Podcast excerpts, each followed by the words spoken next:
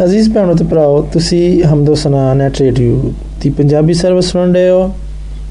ਤੇ ਇਸ ਸਰਵਿਸ ਦੇ ਵਿੱਚ ਕਾਸ਼ਫ ਜ਼ਰੀਨ ਤੁਹਾਨੂੰ ਖੁਸ਼ਾਮਦਿਦ ਕਹਿੰਦਾ ਹੈ ਤੇ ਅੱਜ ਤੁਹਾਨੂੰ ਸਲਾਮ ਪੇਸ਼ ਕਰਦਾ ਅਜ਼ੀਜ਼ ਸਾਮਾਈਨ, ਅਜ਼ੀਜ਼ ਲਿਸਨਰਸ ਇੱਕ ਵਾਰੀ ਇੱਕ ਟੈਲੀਫੋਨਿਕ ਇੰਟਰਵਿਊ ਦੇ ਵਿੱਚ ਰੇਡੀਓ ਨਮਸਰ ਨੇ ਆਪਣੇ ਮਹਿਮਾਨ ਨੂੰ, ਜਿਹੜਾ ਕਿ ਕਰੋੜਪਤੀ ਸ਼ਖਸ ਸੀ, ਉਹਨੂੰ ਪੁੱਛਿਆ ਜ਼ਿੰਦਗੀ ਵਿੱਚ ਸਭ ਤੋਂ ਜ਼ਿਆਦਾ ਖੁਸ਼ੀ ਤੁਹਾਨੂੰ ਕਿਸ ਚੀਜ਼ ਦੇ ਵਿੱਚ ਮਹਿਸੂਸ ਹੋਈ? ਉਹ ਕਰੋੜਪਤੀ ਸ਼ਖਸ ਬੋਲਿਆ, ਮੈਂ ਜ਼ਿੰਦਗੀ ਵਿੱਚ ਖੁਸ਼ੀਆਂ ਦੇ ਚਾਰ ਸਟੇਜਸ ਤੋਂ ਗੁਜ਼ਰਿਆ ਹਾਂ ਤੇ ਆਖਰ ਵਿੱਚ ਮੈਨੂੰ ਹਕੀਕੀ ਸੱਚੀ ਦੀ ਖੁਸ਼ੀ ਦਾ ਮਤਲਬ ਸਮਝ ਆਇਆ ਕਿ ਇਹ ਕੀ ਹੁੰਦੀ ਹੈ ਸਭ ਤੋਂ ਪਹਿਲਾ ਸਟੇਜ ਇਹ ਸੀ ਕਿ ਮਾਲ ਸਬਾਬ ਜਮ੍ਹਾਂ ਕਰਨ ਦਾ। ਪਰ ਇਸ ਸਟੇਜ ਤੇ ਵੀ ਮੈਨੂੰ ਉਹ ਖੁਸ਼ੀ ਨਹੀਂ ਮਿਲੀ ਜਿਹੜੀ ਮੈਨੂੰ ਮਤਲੂਬ ਸੀ, ਜਿਹੜੀ ਮੈਨੂੰ ਚਾਹੀਦੀ ਸੀ, ਜਿਹੜੀ ਮੈਂ ਲੱਭਦਾ ਸਾਂ। ਫਿਰ ਦੂਜੇ ਮੌਕੇ ਦੇ ਉੱਤੇ ਕੀਮਤੀ ਸਮਾਨ ਤੇ ਬਹੁਤ ਸਾਰੀ ਸ਼ਾਮਾਂ ਮੈਂ ਜਮ੍ਹਾਂ ਕੀਤੀਆਂ, ਪਰ ਮੈਨੂੰ ਇੰਜ ਲੱਗਾ ਕਿ ਇਹਨਾਂ ਚੀਜ਼ਾਂ ਦਾ ਅਸਰ ਵੀ ਵਕਤੀ ਹੈ ਮਹਿੰਗੀਆਂ ਚੀਜ਼ਾਂ ਦੀ ਚਮਕ ਵੀ ਬਹੁਤੀ ਦੇਰ ਤੱਕ ਕਾਇਮ ਨਹੀਂ ਰਹਿੰਦੀ। ਫਿਰ ਤੀਜਾ ਮੌਕਾ ਆਇਆ ਕਿ ਮੈਂ ਵੱਡੇ ਵੱਡੇ ਪ੍ਰੋਜੈਕਟ ਹਾਸਲ ਕੀਤੇ।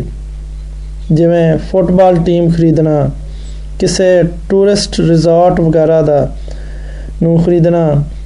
ਪਰ ਇੱਥੇ ਵੀ ਮੈਨੂੰ ਉਹ ਖੁਸ਼ੀ ਨਹੀਂ ਮਿਲੀ ਜਿਹੜੀ ਮੈਨੂੰ ਚਾਹੀਦੀ ਸੀ, ਜਿਹੜੀ ਮੈਂ ਚਾਹੁੰਦਾ ਸਾਂ। ਚੌਥੀ ਵਾਰੀ ਇੰਜ ਹੋਇਆ ਕਿ ਮੇਰੇ ਇੱਕ ਯਾਰ ਨੇ ਮੈਨੂੰ ਆਖਿਆ ਕਿ ਮੈਂ ਕੁਝ ਮਜ਼ਦੂਰ ਬੱਚਿਆਂ ਨੂੰ ਵੀਲ ਚੇਅਰ ਖਰੀਦ ਕੇ ਤੇ ਮੈਂ ਖਰੀਦਣ ਚ ਉਹਦੀ ਮਦਦ ਕਰਾਂ।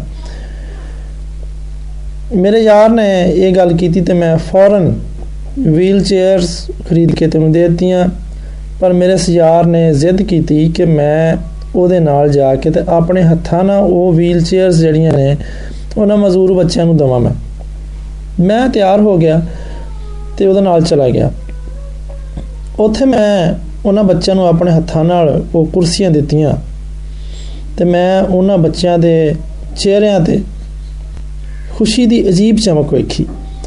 ਮੈਂ ਵੇਖਿਆ ਕਿ ਉਹ ਸਭ ਇਹਨਾਂ ਵੀਲ ਚੇਅਰਸ ਦੇ ਉੱਤੇ ਬਹਿ ਕੇ ਇਧਰ ਉਧਰ ਫਿਰੰਡੇ ਸਨ ਤੇ ਬੜਾ ਮਜ਼ਾ ਕਰਨਦੇ ਸਨ। ਇੰਜ ਮਾਲੂਮ ਹੁੰਦਾ ਸੀ ਕਿ ਉਹ ਕਿਸੇ ਪਿਕਨਿਕ ਤੇ ਆਏ ਹੋਣ।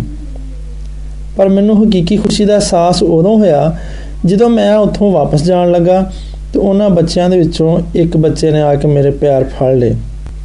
ਮੈਂ ਬੜੀ ਹੀ ਨਰਮੀ ਤੇ ਮੁਹੱਬਤ ਦੇ ਨਾਲ ਆਪਣੇ ਪੈਰ ਛਡਾਉਣ ਦੀ ਕੋਸ਼ਿਸ਼ ਕੀਤੀ, ਪਰ ਉਹ ਬੱਚਾ ਮੇਰੇ ਚਿਹਰੇ ਵੱਲ ਗੌਰ ਨਾਲ ਵੇਂਦਾ ਰਿਹਾ ਤੇ ਮੇਰੇ ਪੈਰਾਂ ਨੂੰ ਉਹਨੇ ਮਜ਼ਬੂਤੀ ਨਾਲ ਫੜੀ ਰੱਖਿਆ।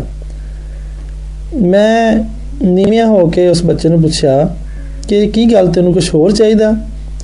ਉਸ ਬੱਚੇ ਨੇ ਜਿਹੜਾ ਮੈਨੂੰ ਜਵਾਬ ਦਿੱਤਾ, ਉਹ ਤੋਂ ਨਾ ਸਿਰਫ ਮੈਨੂੰ ਅਸਲੀ ਖੁਸ਼ੀ ਦਾ ਦੇ ਨਾਲ ਮੈਂ ਵਾਕਿਫ ਹੋਇਆ, ਬਲਕਿ ਮੇਰੀ ਪੂਰੀ ਜ਼ਿੰਦਗੀ ਨੂੰ ਉਹਨੇ ਬਦਲ ਕੇ ਰੱਖ ਦਿੱਤਾ।